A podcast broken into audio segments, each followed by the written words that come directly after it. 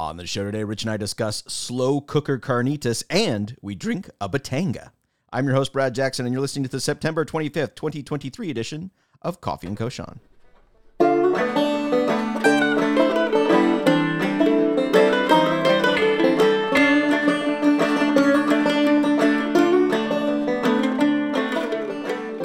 So, Rich, one of the best ways to make dinner easy is to use a slow cooker. It's one of my favorite ways to do stuff.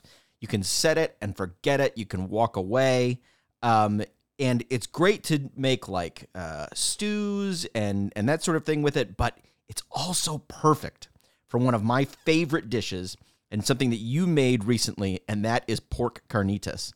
And this is the perfect way to do this. Low and slow for a long time. The meat breaks apart, gets all juicy, it becomes awesome, and this makes the best tacos on planet Earth. Walk us through slow cooker pork carnitas. So there are a variety of recipes on the internet you can find. They're all kind of fine-tuned to the writer's taste. There's one we'll link in the show notes. I like it because it's got some fresh oranges and things like that in it. Others will include orange juice. So find a recipe that appeals to you and go with that. But then from there, it's very simple. I use an Instant Pot, which also has a slow cooker setting. But the thing I like about the Instant Pot is it's got a saute function. And the first thing you're going to do when you're making carnitas, you're going to get yourself a nice pork shoulder, a fatty one, 3 to 4 pounds, and you're going to cut that down into smaller cubes and not bite-sized cubes, just, you know, 5-6 pieces so that it will cook easier. You'll throw some oil in your pot and sear off that meat on all sides. Then put it back in with your broth, your chicken broth, your juice, your ingredients, your spice, and then you're going to cook it for about 4 hours or so until it's tender. And if you want to rush it, you can also do it in an hour using the pressure cook function. And over the course of time, all those flavors will infuse into the pork and it will get nice and tender. It'll be like a smoked shoulder or something like that, but it's cooked inside. You can also Dutch oven it if you want to have to monitor it more.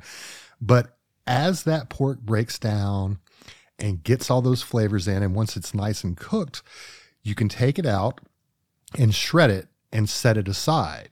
And here's where you're going to do an extra step to really step up your slow cooker pork carnitas game. So you'll take that reserved liquid, you'll probably have to put it on the stovetop, and cook that down until it reduces into a pretty thick liquid. I mean, you're not looking for like gummy. You still want it to be pourable. And you're going to take that and pour it over your shredded pork on a nice tray, you know, an oven tray, probably foil lined unless you enjoy cleaning more than I do. I go foil lined. Add some fresh cracked salt to the top of that and put it under the broiler. And that's where you're going to finish it up and get that texture that's associated with traditional carnitas, which if you do them in a Dutch oven, you're going to do the same thing. You're going to reduce the liquid and pour it over the shredded pork and finish it in the broiler. And that's what really elevates it, is the broiler, because it finishes it off and gives it that crispiness and, like, again, that texture that you're looking for your carnitas. From there, you can make nachos, tacos, whatever your heart desires, but it's going to be delicious, just like you spent 4 or 5 hours in the kitchen working on this dish. But instead, you're just going to set it and forget it and come back and then do the labor to finish it up. And if you've never had carnitas, it's one of the most delicious meals on the planet. It's just fantastic. All the flavors come together in just perfect harmony. Put it on a taco with some salsa, some fresh guacamole, jalapenos, whatever you want. And it is just a nourishing, delicious, fantastic meal that almost everyone will enjoy. Yeah, I got to say, this is one of my favorite ways to have tacos, right? Like, well, I'm a big taco guy. I live in Austin. Obviously, we eat a lot of tacos here. We're the birthplace of the breakfast taco, for God's sake. So I love tacos, and this is one of my favorite things to do. I love to do pork carnitas. In fact, I'll tell a quick story. You and I have a mutual friend, Ben Dominic, who we both know for a long time, worked with for a long time. He came to visit one time, rented a house here, like an Airbnb situation. And I went over and hung out with him, and I cooked him dinner, and I cooked carnitas like this. And I finished them off in the broiler, all the stuff. We had onions and salsa and limes and stuff, some great homemade tortillas. And I think we each ate, I don't know, 2 pounds worth of carnitas. I mean, we just went to town on it, man. Because it was just so damn good. This is one of my favorite things to do. It's a great, what's great about this is with this particular recipe, it's easy, right? Most of the labor is done for you in the low and slow. And then all you have to do is finish it off. And the trick is it looks so great. When you present this, when you plop this down on the kitchen counter, it's come out of the broiler. It's got that great sauce. It's got that crisp flavor. So then you get the crisp on the outside. You get the juiciness of it being low and slow on the inside. And it's a fantastic flavor. This is great if you're going to have people over, if you're going to do like a tailgate. You can at your house, maybe not in the back of a pickup truck, but you know, this is a great thing for that kind of event because it's easy. The only work you have to do is at the very end. And it's not that bad, and it just makes for such a great meal. This is one of my favorite things. Yes.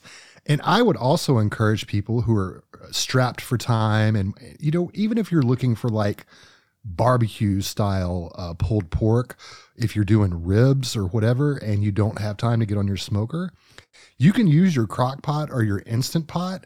And as long as you finish that in the oven, it's not going to be smoked. But you can get some semblance of that bark on the outside of your meat to really elevate it and make it a much more enjoyable finished product. Absolutely. And if you want to make it, if you want to go a little fancier than a crock pot, you can also do these sous vide, which is also fantastic. That's another great way to do this because, again, just like the crock pot, it keeps all the juice inside. It makes it a much juicier meat when you're done. It's wonderful. This is great. This is one of my favorite things. I'm glad you picked this for the show today, because now I'm hungry for carnitas. Okay, so if you're gonna have these tacos, if you're gonna make carnitas, and you're gonna sit down, you're gonna mow through a couple pounds of carnitas. You need a great drink to go along with it, and you picked one today that not only looks good but it's fun to say, the Batanga. So I came across this, you know, my usual refrain that I'm saying every week now via Instagram. There is a man in Las Vegas who goes by the handle, Not Just a Bartender, on Instagram. And he's, as far as I can tell, a competition winning bartender. He makes these videos in his kitchen, but he's got all the perfect pour, just perfect hand control. He's got all the movements like the movie Cocktail. I mean, he's not flipping bottles, but it's still, he's got that style about him.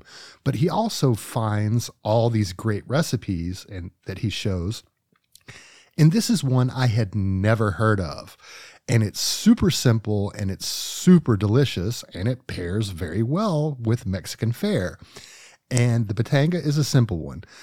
In his recipe, you'll find other recipes online. I tried both versions. I like his version better, although I had to go for a substitute. So what he calls for is the juice of at least 2 key limes. You squeeze that into a salt-rimmed glass, add your fresh ice, and he was having a bad day when he made this video, so he said, pour with your heart. So probably about 2 ounces of tequila or so. You're going to use a tequila blanca, and then you're going to top that off with Mexican Coke. And I also forgot a key part of it. Once you add the key lime juice, you're going to throw another pinch of salt into the bottom of the glass. So you need a little salt in the glass in addition to being on the rim.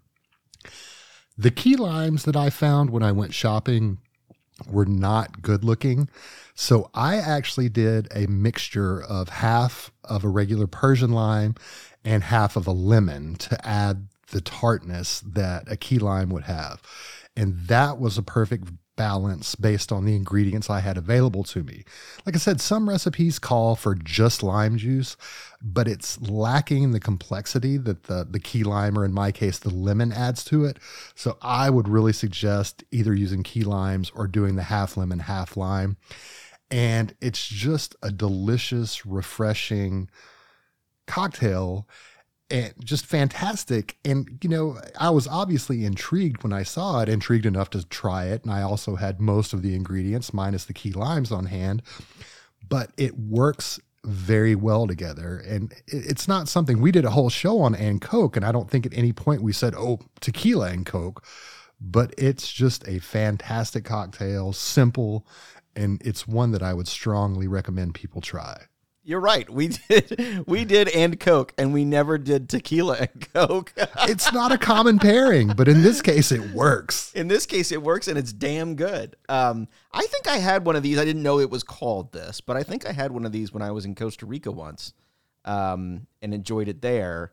I don't remember it having salt-rimmed glass, but I remember him sprinkling salt in the cocktail, and I loved it. I think this is one of those drinks that's kind of fun. And if you have a nice tequila in your bar and you want to find a different way to use it other than margaritas or whatever, then this ain't a bad way to do it. No, it's not. And, you know, you could go with a regular Coke. I like to keep Mexican Cokes around.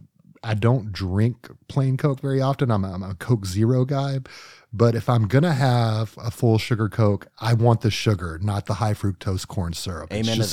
It's such a better Coca-Cola. Amen to that. Thankfully, we live, you know, not far from Mexico, and Mexico's coming over every day. So often they bring Mexican Cokes with them, and makes it for good drinks. I hear you on that one. So there you go. You can make some awesome pork carnitas in your slow cooker, finish them on the broiler, and have this great tequila and Mexican Coke drink. I love it. This was a great one. Thanks again, Rich. We'll see you next week. Hey, thanks, Brad.